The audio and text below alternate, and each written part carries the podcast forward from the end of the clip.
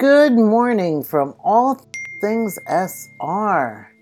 Good morning, Good Leslie. morning, Pam. How are you today?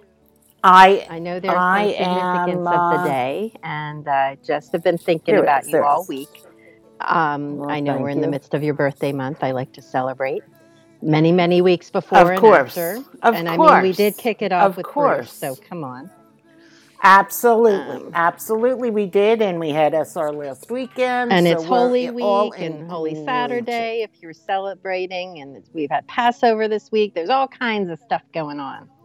Ramadan's going on, and you know what? This what's really cool is that the three major religions in the world East Christianity, um, Jewish, and Muslim faiths all uh, have, uh, you know, gone, are all celebrating right now, which is really cool. I It's love it. cool. Uh, tomorrow in the Orthodox faith is Palm Sunday um, because Mhm. uh, Orthodox Easter is next Sunday.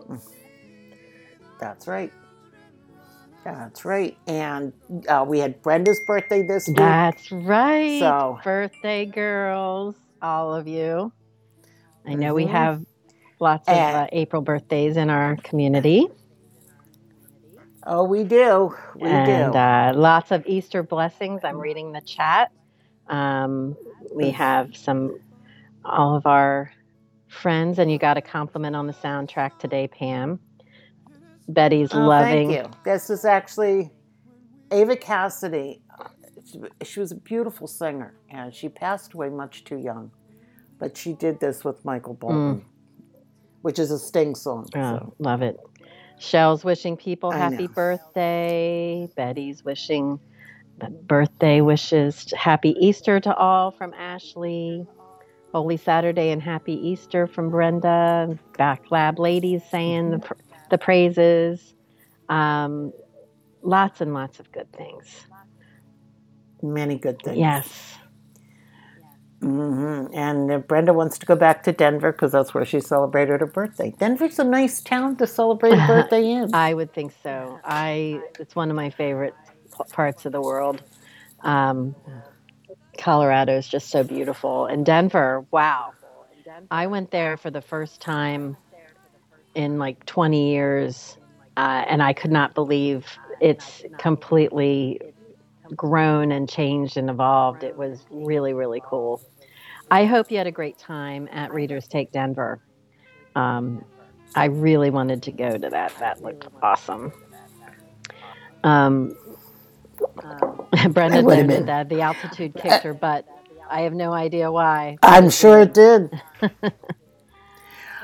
I you know, I remember the first time I ever went into Denver, and I then from Denver I went into Aspen, which is even higher. and uh, it, did that really. That first day really knocked me out. My friend almost So passed I can out understand that. um, when we were there. She, we were actually shopping, and um, at one of the little um towns in the in the mountains, one of the little snow towns, ski towns, Mhm. and Mhm. actually the uh, the person who worked at the shop noticed she said, "How about you come over here and have a seat and let me get you some water?" Like she obviously not the first time it's happened. Oh, the knees were going to buckle Mm-hmm. again. and Black Lab Lady wasn't there to catch it wasn't you. me. I, it wasn't me this time. Oh, that's good. That's I, good. Um, I've traditionally every every time, but I know every time's different. I haven't had too much altitude sickness or issues, um, luckily. But I do know, Brenda will laugh that you have to really hydrate before you go, um, and I'm Mhm. I'm mindful of that. So I've done that, but it typically hadn't been too bad. But my friend, my friend Suzanne, Rao- really like she almost she almost fell over. So, and I love the fact Betty said. Um, well, Brenda noted there were lots of books. You got to come next year. Um, with the the sickness, the altitude sickness, she's just she felt like she was on a boat and the on and off of that kind of. Yeah, Mhm. it is interesting how altitude sickness is a little like sea, motion sickness or seasickness. It, it kind of affects your equilibrium. Um, It does. And when you and when you bake out a- at a high altitude, you've got to change your bake the way you bake. Well, baking is like chemistry, right? I mean, so that's why they have the special directions for people in higher elevations. So maybe that's why I didn't do well in chemistry. Well, uh, it's Anyway. so funny, and I, I'm loving that Betty notes. I always feel like Easter is the most wonderful time of the year. Everyone loves rabbits right now. Secretly, Team Paul is taking over the world. well, I, I can tell you right now in my kitchen, I have rabbit butts on cabinets, on the refrigerator. my sister found these cute little, it's just the back end of the bunny with the, the little tail. And she's got these little stickers and she put them all over the place. So I'm guessing maybe Pam's sister might be secretly Team Paul. We'll to see. it could very well be. I, could very Oh well my be. gosh! I just love how you you Ah. weave Paul in so early and, and often every time. I love it. Oh my gosh! So Mhm. it's April. It's Easter time. We finally have And thank spring and goodness I'm sunny not days Paris at the here in the northeast of the U.S., which is lovely. The of course, with that comes lots of Mhm. pollen and allergies for those who suffer from allergies. Um, but I have to say, I'm loving the spring blooms. It really is makes me happy. Oh, garden. Our garden is so, so much yellow, pinks, it's reds, so pretty. uh, yeah, purples, because of the tulips and the hyacinths and the daffodils have all bloomed, and some of them are even some of the daffodils have uh, are done, but some are, are still coming up. And then uh, I know the iris are coming up; they'll be getting ready to bloom soon as well. I love So- it.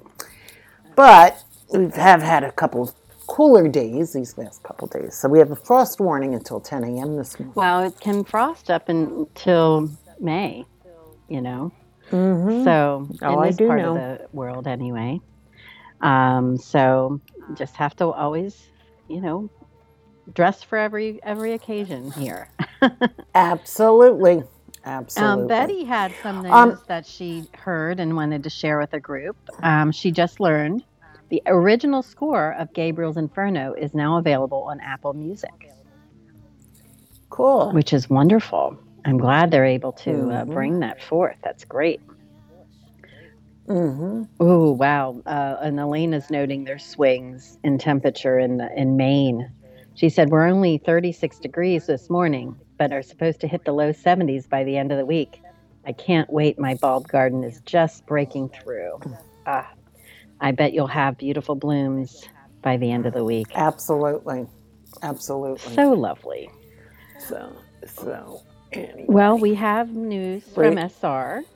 We could share. Um, certainly he- do. He, responded back this morning, um, which we're so grateful for. Thank you for taking the time during this yes. Um, holiday weekend, SR, to respond and share news with your your fans. We like that. So uh, um, he wishes everybody a blessed Easter and uh, for all celebrating a happy Passover and a happy Ramadan.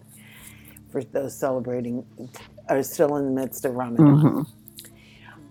Uh, he also said that Gabriel's Rapture, Raptures DVDs are sold out at the Passionflix store, and he is assuming they will be restocked, but he doesn't have verification of that yet. So, just an FYI. Oh. Yep. I'm in trouble. I, I, I, I, as I, as I, um, as I, so is so someone else. Yikes. That's, well, that's these because I didn't happen. order them. I'm going to be getting lectured about not ordering merchandise in a timely manner, I have a feeling. Uh, yeah, well, you know, I know someone who will be more than willing to give that lecture to both of us. oh, Ashley noted too here um, that Ben Collier, who does all the Passionflix scoring, um, uh, and apparently all of his scores from the movies are on Apple Music. So they're adding all of it. And Betty's hoping Oh, that, that they restock cool. the DVDs soon, um, which I think that would be great. Mhm. That would be awesome. So we, Anyway, we were talking before. we got a big have chap- a big, big chapter, um, and well, big section. there's a lot to uncover here, as there always is in SR's There books. Um, we are in part three of chapter ten because you know we like to uh, to break things we into break uh, consumable chunks, as it were. And uh, Mm-hmm. you'll recall when we last, uh, before SR joined us last week, which was just so lovely, we had been talking um, about the lecture and about Oxford um, because that's where they had been. And there had been a Mm-hmm. really traumatic uh, interplay between Christa and Gabriel and Julia. And then Catherine kind of came in and swooped in and put Christa in her place, which was lovely to see. Mhm. Um, you know, Mhm. Gabriel was fuming. Everybody was uh, really worked up about how how things came to pass. And Julia and Gabriel had a bit of a scuffle um, in terms of how things were handled. Julia didn't want him to interact or, or engage. Um, Gabriel couldn't help but try to protect his beloved. Um, but then they kind of calmed down, and while they were in the midst of the lectures, wrote a couple notes back and forth apologizing uh, to each other for not handling it as well as they could have. And uh, we are now at, past the end of the day, or at the end of the day. And Catherine, as she had mentioned earlier to them, wanted to have some time with Julia. Um, and yes, I agree, Betty. This is such a good chapter. Uh, it really is. And so after the conference ended for the day, Catherine grabbed Julia and went to the Eagle and Child. And I know, Pam, you've actually been there. Um, Yep. it was pretty remarkable. It's also called The Bird and the Baby or The Fowl and the Fetus by the locals. And And why, why the fowl and the fetus? I mean, I understand the terminology, but uh, I, I think the bird and the baby is much better than the fowl and the fetus. well, and I just like the actual name But- Eagle and Child. I think that's pretty good too. well, that is true. That is true. As Betty says, ooh, gossip time. Well, you know, little girl talk always goes and well. With Catherine, you never know what to expect. I think Julia was really not sure what she was getting into because Catherine was clear she wanted to talk to Julia alone, not with Gabriel. She wanted to just have one on one time with Julia. So. Mm-hmm. but he says, I'll have an apple martini. Cheers. Not in the, not in Eagle and Child. You do something. You do you do the local. that is good. So, and you know, I love this part of SR's work too. You know, he does set the stage and he also gives you a lot of background. He's such a great teacher in that way. So, he noted the pub is also famous as the gathering place for the Inklings, and that's where Tolkien and C.S. Lewis and Charles Williams would meet. Um, Catherine bought two pints of Caledonian ale and led the way back the to the local. corner of the bar. Um, and Julia was already enthralled that she was there. Right, this was a dream of hers. You It was a dream it. of hers to be Well, in Oxford and to to be walking among uh, grounds where Tolkien and Lewis had had learned and had studied and had written. I mean, it just was thrilling to be there, and I, and I understand that. It's it's when you're in a place that you know others have been before that you admire.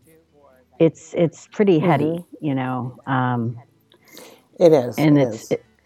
and you wa- and and and you know they they they they point it out so well when you're in there because as soon as you walk in, I mean it's the old wood, it's dark, a little darkish in the daytime because that's when I was there. I wasn't there at night because I understand it gets pretty crowded, or did get pretty crowded. Um, but you walk in and, and like there's a fireplace and over the fireplace there are all these pictures and uh, you know the there's a line from C.S. Lewis that goes across the beam, and there's uh, uh, paddles from from skulls and and that kind of stuff. So it, it, it's really you know it really has that whole old atmosphere to it because you can tell that you know somebody that not only they were there but people you know 200 years ago. I just love that too, kind of. so. I just love that kind of environment. It's it's so cool. Yeah. Um, it's just really, really. I'm.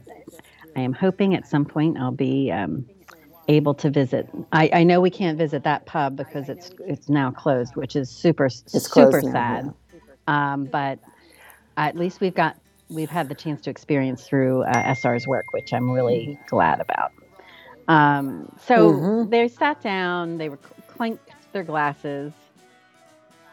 Uh, Catherine started the conversation telling Julia how well she looked and as much as well as how much fun she had at their wedding. Um, she hadn't had that much fun in years, and she, you know, for Catherine to give praise to anything, we already know is is pretty remarkable. So the fact that she was over the moon about the wedding, I think, was really a special thing, and Julia was glad about that.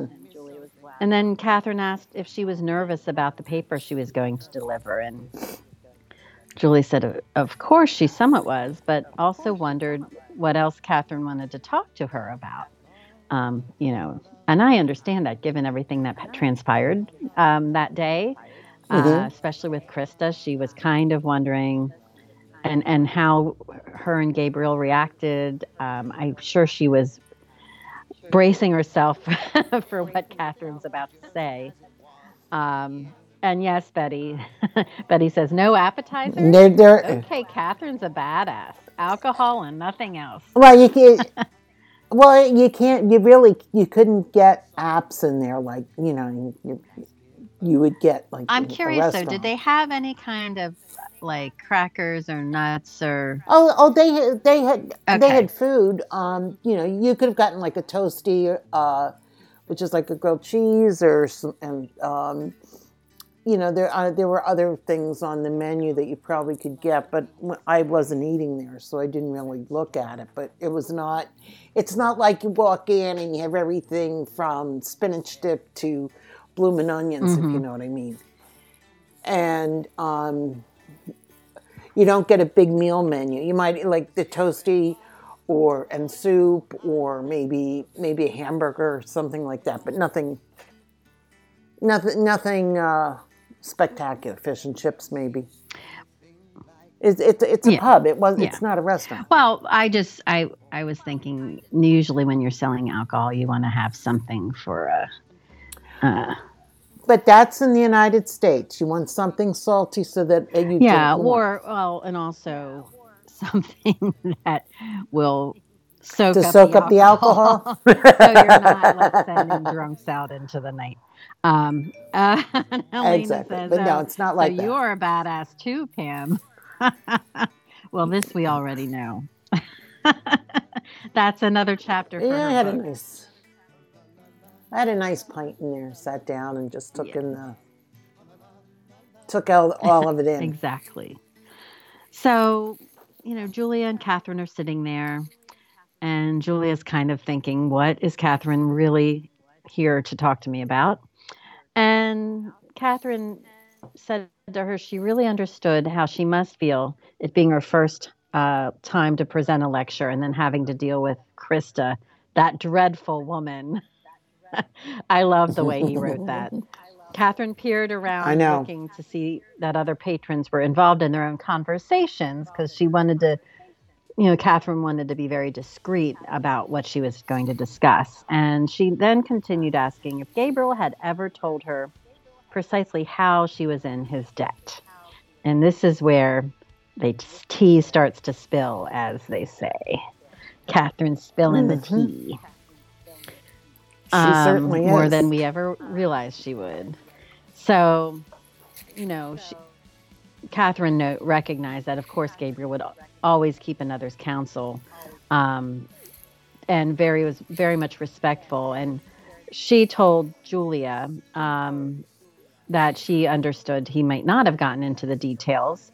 Julia knew there had been, you know, that he had helped her, but she had no idea really what transpired. And Catherine took off her glasses and started telling her tor- started telling her story. Um, she noted about six years ago she was phased into retirement in Toronto, and uh, you know this was part of her plan. Jeremy had brought Gabriel on to be her replacement, so they were working together. You know, she was phasing um, some of her responsibilities out while Gabriel was getting started in his teaching career. Um, she was still supervising graduate students and teaching a, sem- a seminar um, that year. And at the beginning of the fall semester, she received an email from an old friend in Oxford. The email contained news of their former professor, John Hutton, who was in hospice and dying of cancer. Julia knew of Professor Hutton's work and he, because he was a source for her paper. And she told Catherine that. And at that point, Catherine grew a bit wistful and suggested that old Hut probably forgot more Dante than she knew in a lifetime. So think about that. Catherine being this incredible expert, making this comment mm-hmm. about how, you know, how significant he was academically. So she had already started her seminar at that point point, had agreed to do a series of lectures on Dante and the seven deadly sins for CBC. And at this point, you know, she uh, she had a lot of commitments, but she asked Jeremy Jeremy if she could take a week off to attend Oxford.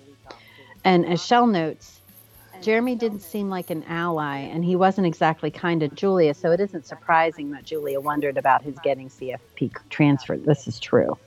Um, and That's Elena true. says, I love this part where Catherine opens, and it's poor Catherine. Yeah, I, this is, you know, we talk about intimacy Mm-hmm. in this book. In this work, a lot, right? We talk about intimacy between lovers and between friends, and this is uh, between a husband and wife um, in terms of relation, and this is between family members as well. But this is a really mm-hmm. special time that Catherine is is really opening up to Julia, and I I, I think it's She pretty is. significant for their relationship. It is because yeah, Catherine saw Julia sort of flinch at Jeremy's name when when she mentioned it, and yeah, she she didn't miss much. Catherine was this very about these things, and so she proceeded to tell Julia that Jeremy had done as much as he could for them last year, and but there was only so much that he could do. She was a bit uncomfortable. I mean, you know, because it was because of her they had because of him that they had that separation for as long as they did and um, that she had wondered if christa had had an affair with him because you know he seemed to help her get into columbia which was his old alma mater Right. Right. And uh, so catherine reminded her that rumors hurt people and she sort of admonished her Yeah, she Mrs. called her out on that. Which Yeah, she I, I mean, I I do get given everything that we we learn in the in the next couple minutes, um, but also given Mm-hmm. everything Julia and Gabriel have gone through.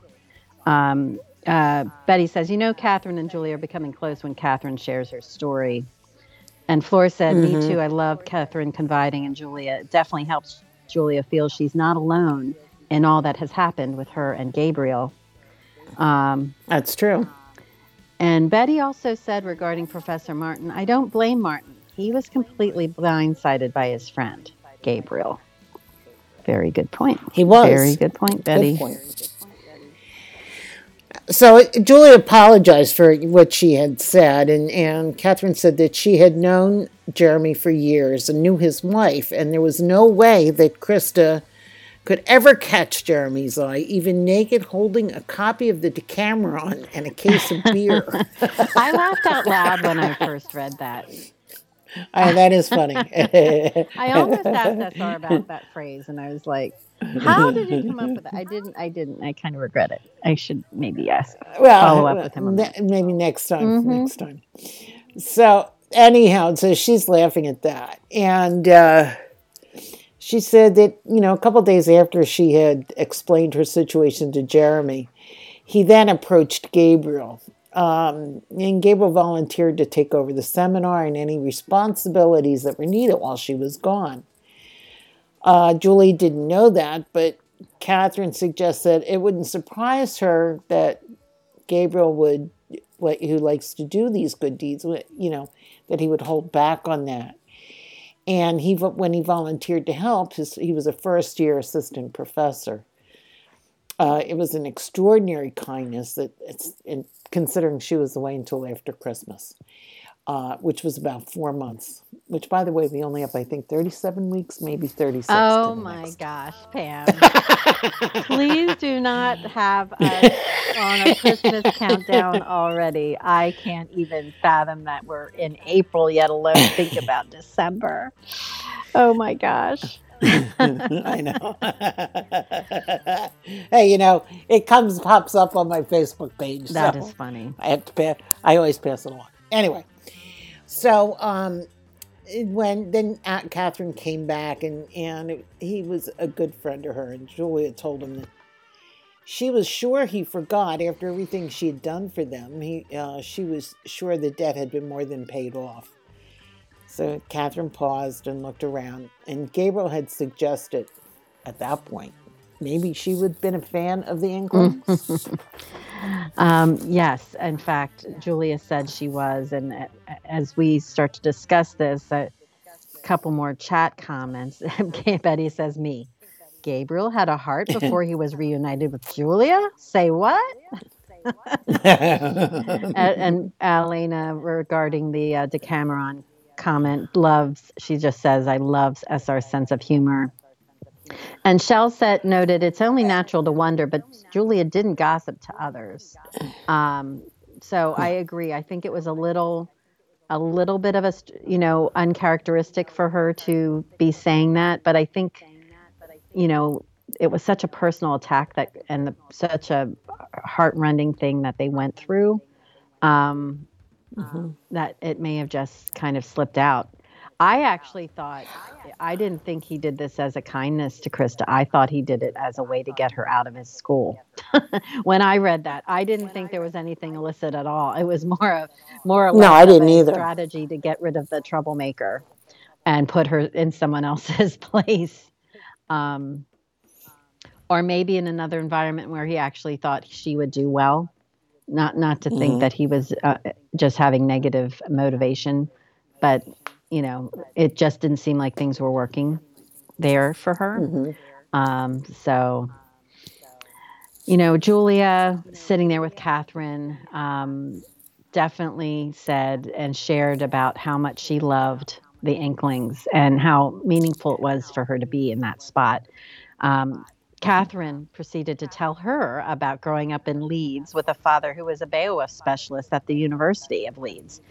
And he and Tolkien would correspond. So, I mean, just imagine Julia, who's idolized these writers, is talking to Catherine, who actually had connection with them. I just think this is such a special, um, just such a special time um, that uh, that she was hearing these stories. And I love that he mentions Beowulf. My sister in law actually has her PhD in Be- from Beowulf. Uh, that's, I know. I, I She that that well, you'd have to know my sister in law, but it it it it freaked me out when she first told me, but after getting to know her, Uh huh. who's she's now a lawyer. She's always been a perennial student. So. Well, I, I just love that. And we actually asked SR about that. Why did you select Beowulf as the specialty of Catherine's father? And as Sar said, when writing Catherine Picton, I was inspired by some of the literature specialists produced by Oxford. I imagined that she, being a feisty character, would have an interesting backstory, and I wanted to weave it together slightly with the life of J.R.R. Tolkien. So um, I'm going to put that in the chat um, because I, when I, I, you know, I'm always curious about some of his choices he makes in Mhm. his work, and I just thought that was so cool um, that he referenced that, and I, you know, I thought that was really good. So Mhm. going through. Um,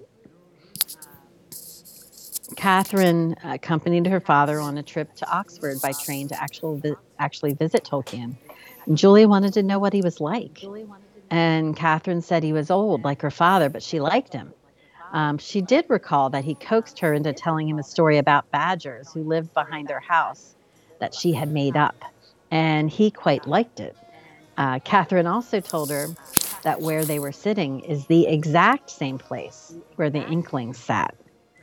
So I, and I think that's significant. Catherine knew, and she actually went specifically specifically to that table, knowing how much Julia loved uh, the Inklings. So I think that was just another special kindness uh, for her to share. Julia sat back, taking it all in, looking around her.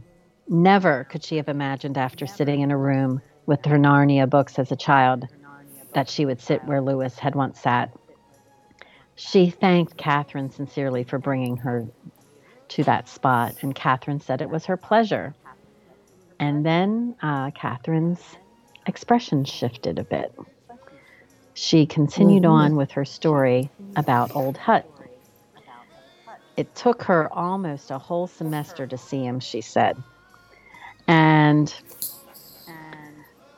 I, I'm sure as she was saying that, Julia's kind of puzzled, right? Um, kind of, okay, tell me more.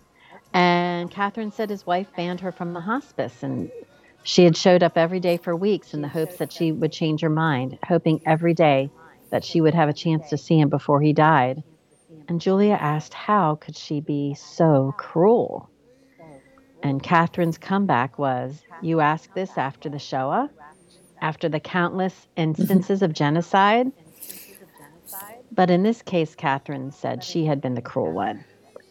And Mrs. Hutton was just getting her revenge with interest. And which, I mean, okay, let's unpack those couple statements, right? That's a lot to take in. And she communicated a lot without saying speci- a lot. A lot. Um, you know, first, Catherine just kind of made this broad, steep, sweeping statement about man's inhumanity to man, right? about how people can be horrible to each other. And she also was saying and really admitting that I, you know, a mea culpa here. You know, I was the one who had been in the wrong. I was the cruel one. Um, and then noting that Mrs. Hutton was getting her revenge with interest. You know, that was powerful. The way he wrote that was very powerful to me. Um, and Julie expressed her pol- apology, but Catherine just waved it away. Um, and Elena said, Imagine how shocked Julie was at the moment she realized Catherine's affair. Yes. And Betty says, I don't blame Yeah. my wife. I don't know if I would feel comfortable allowing my husband's mistress to come over. And Flora said, Exactly, Black Lab Lady. Betty said, I don't know if I would forgive my husband. I would ask for a divorce right away.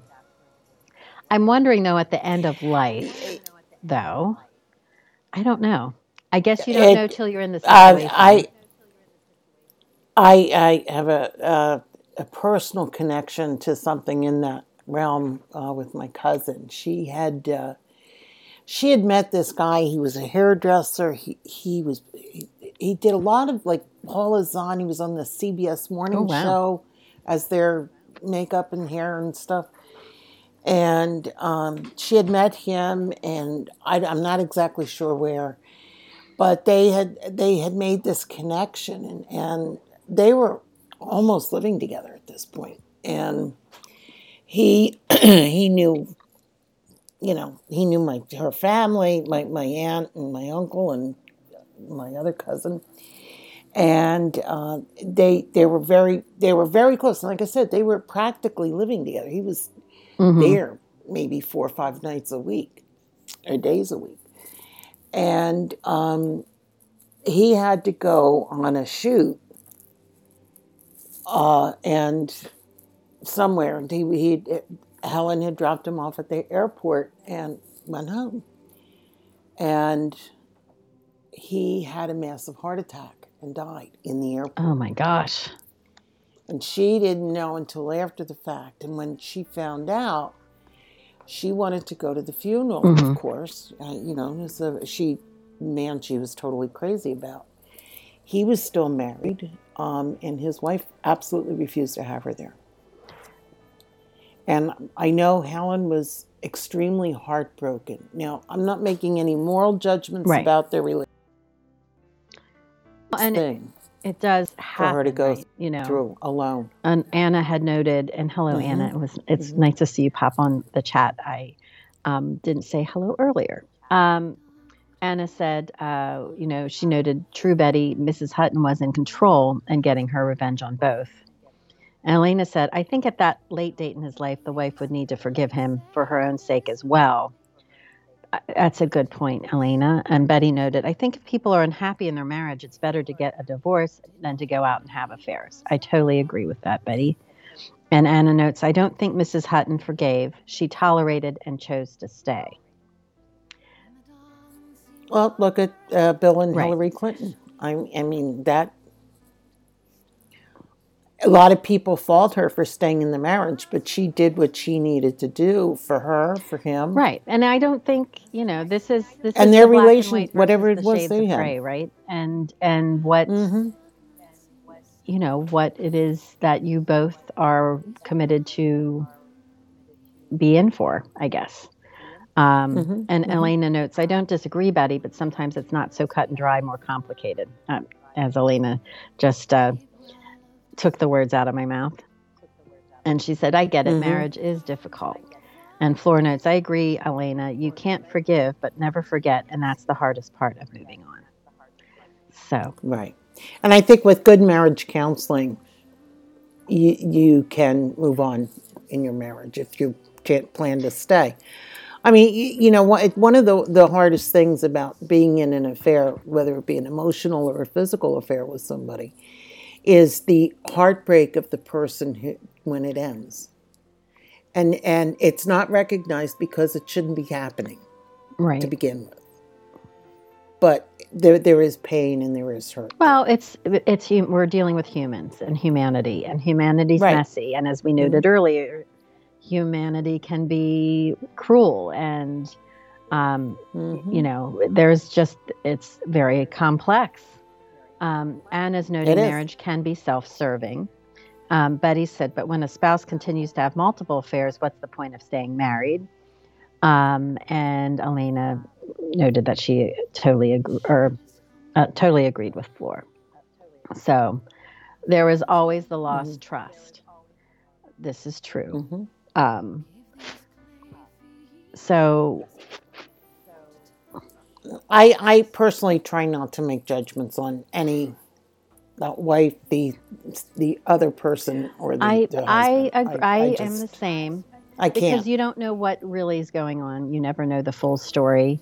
Um, and Mhm. and I, I think there's lost trust, but I think you can rebuild trust. It will never be the same trust, but I think I have seen people rebuild trust. Um, And I Mhm. think that's probably one of the things you, that you often are dealing with, is my guess. Um, Mhm. And Betty says, I still feel bad for Catherine.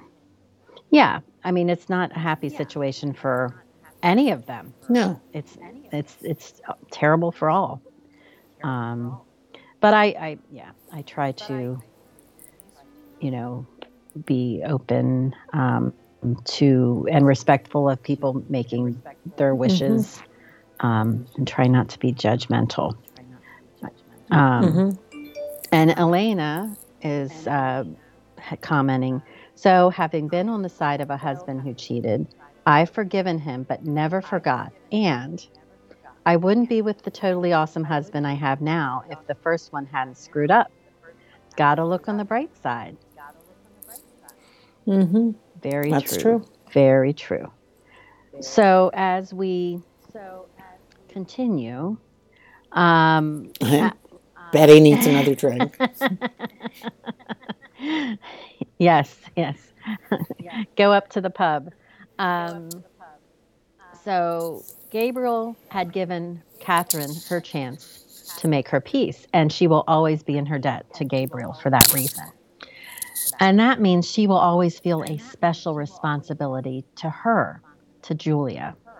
Mm-hmm. And mm-hmm. Julia, you know, appreciated that. And she also wanted to kind of hear so what happened, right? You know, Julia asked if she was finally able to mm-hmm. see her friend. And Catherine told her that an aunt of Mrs. Hutton's had gotten ill, and Mrs. Hutton had gone to see her. And at that point, he was near death. But yes, she had been able to see him, and they were actually able to talk. Um, so we asked SR about kind of this situation, and we asked him why did Gabriel help Catherine? Um, you know, considering where he was in his career, he was new, he didn't really know her. You know, why did Gabriel help him? For Gabriel, working with Catherine, even as she retired, would have been an honor because she's one of the leaders in his field. I think they got along well, and when she was in need, he was eager to help, not wanting anything in return. But you see how the good deeds we do come back to us, sometimes many years later.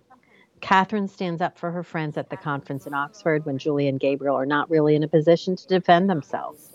And as Pacciani tells Christa, you shouldn't make an enemy of Catherine because her students and admirers are scattered in departments all around the world. a bit like Alexander the Great at the time of his death. God, you gotta love SR. Uh, he weaves so many different things into. He's just so great. I just he He's is, SR. and I'll put that in the chat as well. Okay. Um, And I just lost my page. There we go. top of page four. Yes. Uh, so Catherine looked as if something was bothering her. And she kind of shrugged, saying all the main players had died. And then she, you know, And this is when you know And then she- good.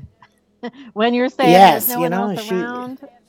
I was reading that. I'm like, I can tell you now- Now the real details are going to be coming. Tell us more, Catherine. Tell us more. Yeah, well, and I think we all have secrets. That, even I have secrets that I've never told anybody. So, I, you know, we all have them. And surprisingly, since it's, I have how many chapters in my book now? Black Love Lady, can you tell me? I'm thinking that you know this could be the uh, this could be the untold stories. This- That's this, true. uh, that is true. You can have a whole volume of untold stories. of untold stories, yes. So uh, she shrugged, saying all the main players had died, and she told Julia that she didn't expect her not to say anything to Gabriel, but Gabriel, but to ask to use her like discretion, you know. So Julia agreed, and so Catherine's tale began. She said she had been a student of Old Huts, and they became involved.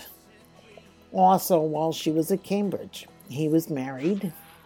Luckily, no one had found out about the them when she was at Oxford. And uh, eventually, there were rumors, and they followed her for about 10 years. So Julia's mouth dropped at this. Catherine looked amused.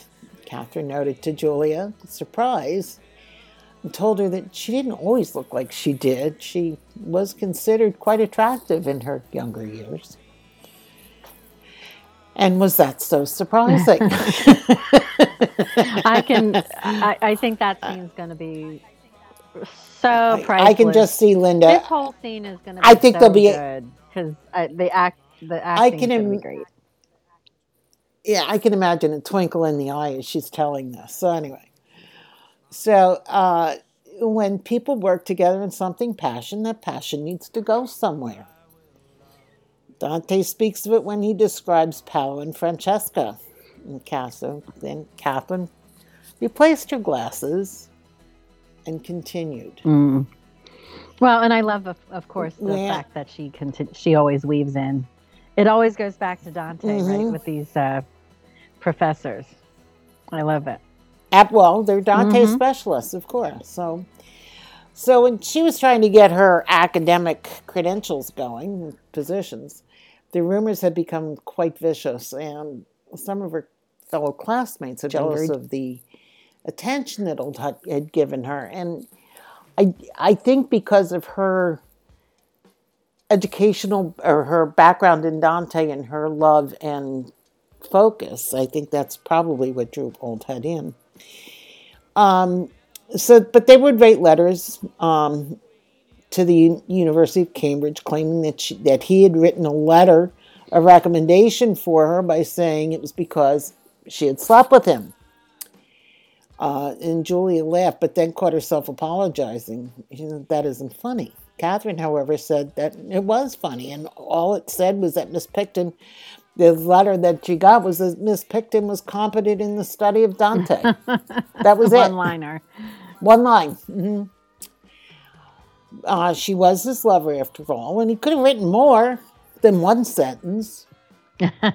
uh, but she could laugh at it now. It was painful earlier. I'm sure it was painful. I mean, Of not course. just you and this is where it's difficult right you, separating the Mhm, personal and the academic or professional you know she was a Mhm. good student and even though he was incredibly uh, demanding academically i think she thought she deserved more than one line um, Well. as Elena says, gotta love that letter of recommendation. Um, I, you know, it, it's funny, but but they do some rec letters of recommendation are like, that's it. mhm. and And I liked, I did um, like a comment Anna put in earlier. Catherine is Gabriel and Julia's living guardian angel. They are heirs to Mm-hmm. Catherine. Um, they are. Yeah, it, it definitely. Betty wants the Betty book. wants, yeah, I know. That would be quite the quite the story of uh, old Hut and Catherine. There you Mhm. go. That would be. That could be fun to write. Although I don't, you know, and this is not meant as judgment to SR, but I doubt very much SR would write uh, as glowingly at a, about an extramarital affair. I think you're. I could be wrong, but I, I don't see that for him. I think that's an interesting discussion. What do you guys think in the chat room? I'm curious. Um, Floor's noting, I'm sure Old Hut was trying to stay as professional as possible and not show his true emotions. The less, the better. Ouch. and Elena said, "Good point, Pam." Yeah, I. Yeah, that's. I think. I think you might be right about that. Um, I, you know, I, I think anybody can write anything about anybody, but I, that's something I, I just don't think he would want to romanticize that. Well, given the way opinion. he approaches relationships in his books so far, I I agree with Mhm. you. I don't see him. That's not something that is kind of in his ethos to write. Um, Shell asked, "What was Mhm. your question?" Um, could you envision SR writing the story of Catherine and Old Hut, uh, given the fact that it was actually a story about a ex- an extramarital Extramarital. affair? It, would would SR? So- Do we think SR would write about um, someone having an affair? Mm-hmm. You just don't know. It's always so complicated. You don't know. and you don't know what Mrs. Hutton and Old Hut's relationship was. I mean, it, it there could be a million things. You know, there. You know, she could have Mhm. been completely horrible to him, and there could have been a reason why they couldn't get divorced. I mean, there could be a lot of ifs. You know, just thinking of all the different kinds of stories I've read, right? Mm-hmm. Mm-hmm. and Shal made a good point. um, if his presentations weren't flowery, then his letter of recommendation wouldn't be either. That relationship Right. was meaningful for Catherine and Old Hut, Anna noted. And Betty said maybe as a cautionary tale of why having affairs um, are bad. Um, Elena said, I like. I think he liked the shock factor of the affair, but it wouldn't be something that SR would condone. Um, and Flora said, "You said it, And Pam. Flora- Let's not romanticize an affair." Uh, Flora agrees. If there was redemption in it, then maybe. Good point, Shell. That is a good point, Shell. Well, and I guess that goes to my comments about we don't know what the backstory of the Mrs. Hutton Old Hut relationship would be because right. to Anna's point, that relationship was incredibly meaningful for Catherine and Old Hut. It reminds me of like the Spencer Tracy, Katharine Hepburn. Um, it was such a central part of them being together was Of their so lives. central in their existence. But I mean, Spencer Tracy had was married at the time. Um, And being Catholic and being, Yeah. uh, he wouldn't divorce. divorce at that time was not as accepted anna noted true and yeah if there was redemption in it then maybe. I shell well done man. That's a good Mm-hmm. point. So um, always good to get everybody's insight on their perspectives That of uh, some of these things. That is true. um, it definitely was a powerful story and a powerful formative. I mean this affected catherine's entire existence. Um, But you know, she also under she understood what Julia was saying and thought it, she was laughing at it at this point in her, in her life too. Um, she, she said that uh, he, you know, she's unmarried. She was childless. She had been crazy in love with him. Um, but once she started presenting her research, that's when all those rumors sort of died down and she worked hard to get where she was and to come out of his shadow. And that is the why only his wife knew that what transpired. And she stared at Juliet and she had tried to discredit Christa that morning and and there would be other scandals and she would have her own faculty positions. So because it would eventually fade away. Um but if she failed, then eventually would people, you know, it would be that's what would happen. So Julie reminded her it was six years away, Professor, because she still was, you know, just starting out her doctorate program. And Catherine said that after all she told her to please her, call her Catherine. I mean, not just professor. no, I mean, you know, I mean, you know, this woman basically just bled her heart out to you. So please right call me Catherine. point, uh, you don't have to be. The, the formalities can go away. Plus, after everything Exactly. through, and Anna made another great point. She said there was no social media to broadcast things back then, so it was easier to hide. Um, regarding only you the know, wife and- and you- I do think the uninteresting part of the the backstory would be how how the wife found out about the affair. I Yeah, think that's something that wasn't revealed here, and I think that would have been an interesting um, But, element. You know, and I agree. I agree with Anna because the other day it was funny. The other day I was I was uh, something ha- happened. I don't know what it was on social media and got out of whatever. And I- think back to when I was in my twenties, early twenties, and and everything that I did. Thank the hell that there was no social media because unfortunately now it follows you.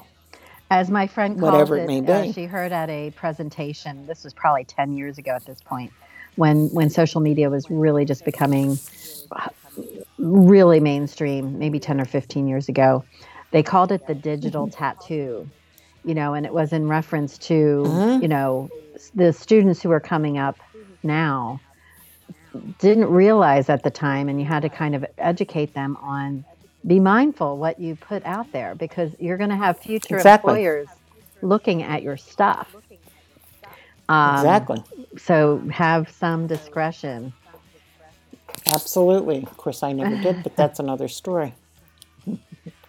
so, so anyway, so she, you know, eh, she, you know, she told her forget the gospel and be excellent. And now I'm thinking maybe SR had just watched Bill and Ted's Excellent Adventure.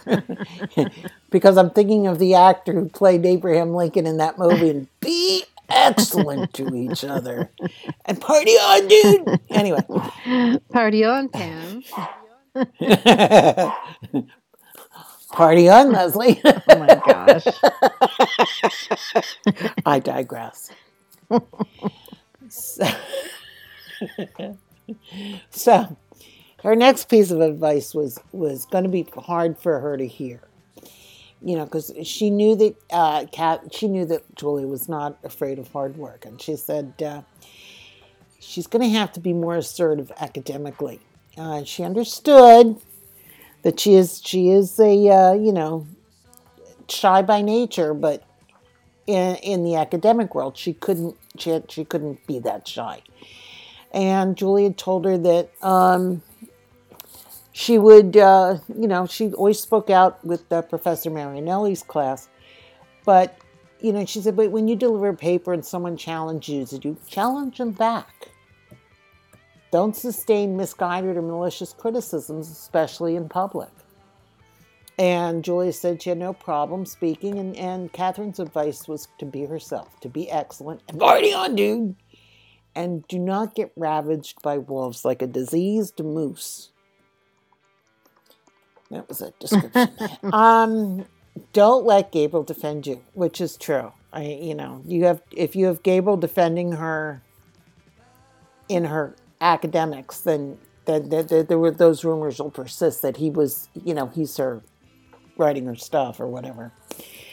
Um, they're your ideas, and you need to be able to defend them. And this does more harm than good. He, and he, like that, he will t- try to protect you, meaning Gabriel will try to protect her. And she said that, you know, chivalry in academia does more harm than good. And so, you know, Julia agreed and she finished her pint. And then Catherine suggested that maybe they should go see if Gabriel had charmed the Oxford Dante Society. For some of them, it will make only more appealing. And Catherine said that her husband was far more interesting than anyone could imagine. yes, um, I and of course we know that Gabriel had, putting that charm offensive on. Come on, no one no one can stop Gabriel when he is on. Um, and I, I, also think it's interesting, you know, given human nature, Catherine's comment about, you know, mm-hmm. some of the things that were revealed are going to make uh, Gabriel more uh, esteemed in some of the his colleagues' eyes for some of his uh, more outrageous uh, adventures, I guess. Mm-hmm. Um, mm-hmm. So it's uh, it's pretty interesting. And I, I love the fact that Catherine, you know, Catherine speaks truth to Julia. Um, mm-hmm. You know, not just the be excellent point, but that is a good point because that was her playbook, right? Catherine worked mm-hmm. diligently, mm-hmm. uh, was able to perform and and academically share her knowledge at the highest levels. And you know, I think mm-hmm. that's really, really, um, you know, worked for her, and she wanted Julia to follow in her footsteps. But also, um, you know, the whole bit about understanding Gabriel wants to protect his wife, but that's not helping her in, in academia. He can pr- protect her in other ways um, and support her in other ways, but don't let Gabriel defend you. And we already know that Gabriel or that Julia was to hold her own. When she had those questions, when she was um, earlier in her career, um, when she d- delivered that mm-hmm. uh, paper, she was able to have, um, you know, with Wodehouse, she was able to stand up to him in, in a respectful way. So we know she had some mm-hmm. backbone. And, uh, you know, she mm-hmm. knows now, and Catherine reaffirmed that, you know, use and defend your ideas, and you you you can do it really well. Mm-hmm. Don't let Gabriel try to do it for you. So, and um, Betty said, if Julia can stand up to Gabriel, she can handle anything. I know. Back to the lecture, right? Back to the epic blow up. Um, Exactly. and uh, I Betty also wanted to quote Bart Yeah. Simpson. I know you are, but what uh, am I? Elena love the disease moose line. Only Catherine. Mhm, mhm. And Anna had, and you had mentioned something with Anna's comment about being in Greece and how Yeah, at least some of the locals that I had talked to back in the day, like this was in the early '90s, right? Because Anna had said traditionally, um, Mm-hmm. you know, divorce uh, was a disgrace and affairs were prevalent and accepted. Um, it's the opposite now, and I thought, and that Mm-hmm. that reminded me of when I studied abroad, and we had had a discussion with some locals. Affairs seemed to be more mainstream. Like often people knew both the wife and the mistress, and it wasn't there wasn't anything scandalous about it. It was just kind of matter of fact. And um, no, and Anna made that comment. She said, "Yeah, You know, it's like funny because I read side pieces. So some of this also is cultural to Mm. uh, the United States, I think, as well. I, oh yeah, because I I remember um, I worked with this this guy many years ago, and he was born in Argentina. He went to boarding school in um, Scotland. He attended Cambridge and also St Andrews. Um, his father apparently had a very prominent position in Argentina at the time and he met quite a few world leaders in his years growing up. Uh, spent time in Switzerland. You know, that was like this, his ski bum years. Hmm But very worldly, if you if you know what I mean. And we'd had that discussion one time, and and I don't know why we had it at this point in time, but we did. And he was like, "Oh yeah, well, there's a whole different mentality that goes on." especially in the European mentality. You can be married and be happily married with children, and there there may be an, another person involved in them with them. I don't, you know, it just Well, and um, another point that Anna noted is Catherine is the best mentor and mother grandmother figure to Jay. She is realistic and honest and worldly, and I totally agree with that, Anna. And Anna went on to say, Julia's a bitch to Gabriel oftentimes. Don't get me started because I know Anna, and then that's how you really feel, Anna. and Shell, Shell said truth. She said, Sometimes I think that Julia lets loose on Gabriel because he's safe. I hate that she does it, but dot, dot, dot. And then Betty said, Maybe Julia should picture the audience with hmm. Gabriel's face, and the next time someone challenges her, she'll rise to the occasion. I. Yeah, I, it's interesting, and Anna, I, I'm I am glad you share that perspective because I know when I first read it, I didn't feel anything like that. I didn't see. I think I, I think, at the time reading Julia, I felt like she was such an innocent and so broken that I, I didn't see some of the ways that her actions were were affecting Gabriel in a negative way as you've pulled them out. Um, So I appreciate you sharing your your feedback. Um, Anna noted on my therapy couch, Julia would cry, Gabriel would defend her. I'd set them both straight and would get them forward. I know, I know. It would be that would be such a great scene to write. I don't know how we could do it, but I think that would be so good. and Shell's laughing. That'd Gabriel naked. LOL. Um, I think that's why Rapture is uh, sold out, right? yeah, and and Betty with Julie and Brittany voice. I'm not that innocent.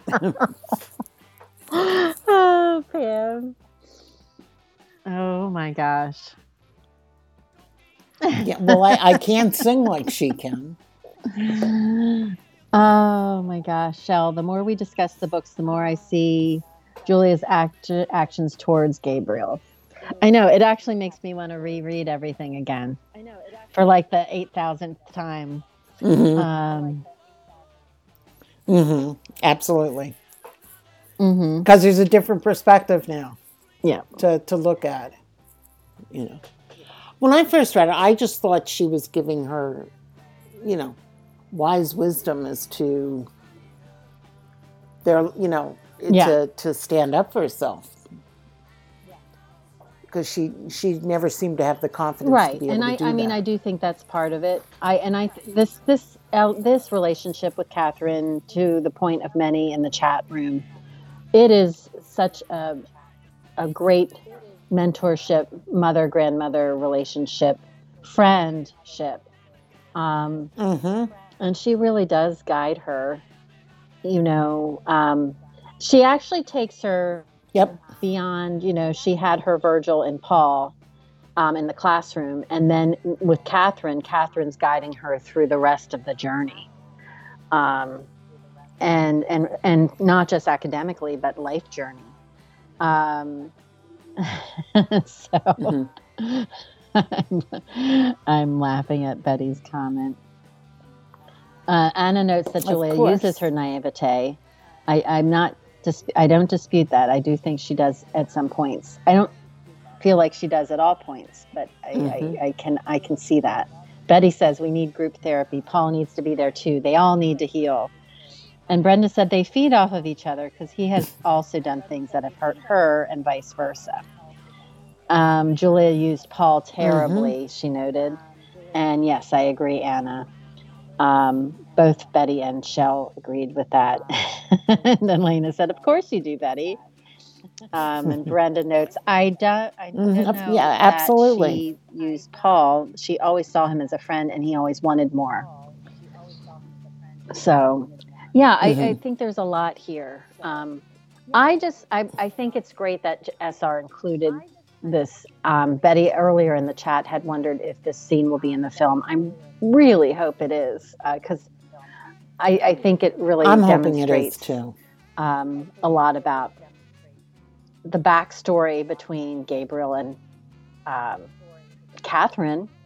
It demonstrates Catherine's backstory. It, it explains also why Catherine was such a guardian angel, even more so than they understood why she really understood what they were dealing with.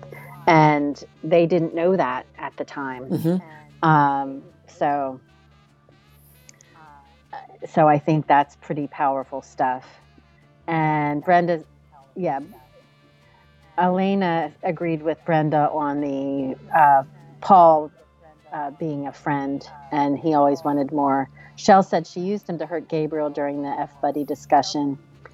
Um, and Betty said, We need a video montage of Catherine sharing her wisdom and teaching Julia how to be tough, like the Karate Kid, wax on and wax off. Excuse me. Uh, Shell said, but I still don't like Mhm. Paul, even though she pointed out that he, uh, she, he, Paul was used during the, the fight.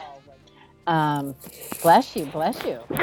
excuse me. So Mhm. I know It's the, the pollen in the air. So and Pam, now you're Mhm. getting bless yous Thank you, Betty. from the chat. Um, and uh, Pe- Betty also. Thank you, Shell. Anna notes, I think as the mother and grandmother of boys, I'm very mindful of how females can be users and spin a situation. In my work, I've dealt with this too many times. You know, Anna, another excellent point. Um, and I think your perspective of being a mother of, of sons really is interesting because I am not. So I see much more things from a female perspective, um, from a girl, you know, mother of two girls. So this is why I love this podcast. Everybody brings And I- it. Everybody, and that's why I try and encourage people if they listen. I, I- know a lot I- of people I- listen. Um, but it's it's so great when you can join uh, the actual And- chat because you're we're raising all kinds of different, um, you know, different perspectives. Uh, True, true. And you know what? I've tried, I remember with Patrick when he was a teenager and growing up, I always uh, exactly. hoped for that as well. I can't believe we're um, on chapter 10. Uh, this was, like I said, I there was so much to this chapter. I, I think SR was very thoughtful when he put this chapter together. And, you know, I'm, Yep. it- it'll be interesting to see what happens next with these words of wisdom bestowed upon Julia. Um, what she shares with Mhm. Gabriel, what she doesn't share with Gabriel. Because Catherine did Right. say to be quiet about this, but obviously she knew that she did give Julia permission to share this with Gabriel because of their close hmm relationship. So, But you don't go back to Rachel and tell Rachel. hey, about did you know Wonder Woman and Old Hut got it on, right? oh, No, I think that's how Rachel would put it. I don't Mhm. think that's how he Mhm. would definitely put it. But anyway. So Yes, it is. it is that time, my friends, and it was a it was a great conversation, and I and I, I really enjoyed this today, and, and what Yeah, I do. it really was. This was thank you, everybody. So I I I want to I want to wish you all a happy Easter, uh, happy Passover, and Yes, I, I think Mu- that Eid is next I- week, I, I- believe. Yes, Mhm. uh, yeah, within the next week or two, yeah. So, anyway, all right, gang. Again, have a great weekend. We'll talk next week. Um, I We know. still have more Another- chapter ten to go. um, but this keeps us going. Uh-huh. all kinds of great comments in the chat room. And I, we are so thankful that you were able to join us. Yes, happy Easter, Alex. Glad you could come. Mhm. Um, so glad you could join. And Mhm. Pam, what are you leaving us with? Ah, Uh, little Jackson Browne this morning. If you ever get the chance to, to there's a two-part series called Laurel That's Canyon. right. I'm glad you mentioned that. Go one of for my friends, one of Go her for it. favorite artists is Jackson Browne, and I need to mention that to her, so I will do so. Oh yeah, oh yeah. Well, it's funny because when I came home from uh, seeing Springsteen, and I was telling my sister and brother-in-law that I was sitting there waiting while Mhm. the guys were doing the loadout, my brother-in-law goes starts reciting the words from the Jackson Browne song. So you know, I mean, what can I tell you? Anyway, have a good week, everybody. Take and we'll care, see you all everybody. next week. Thanks so much.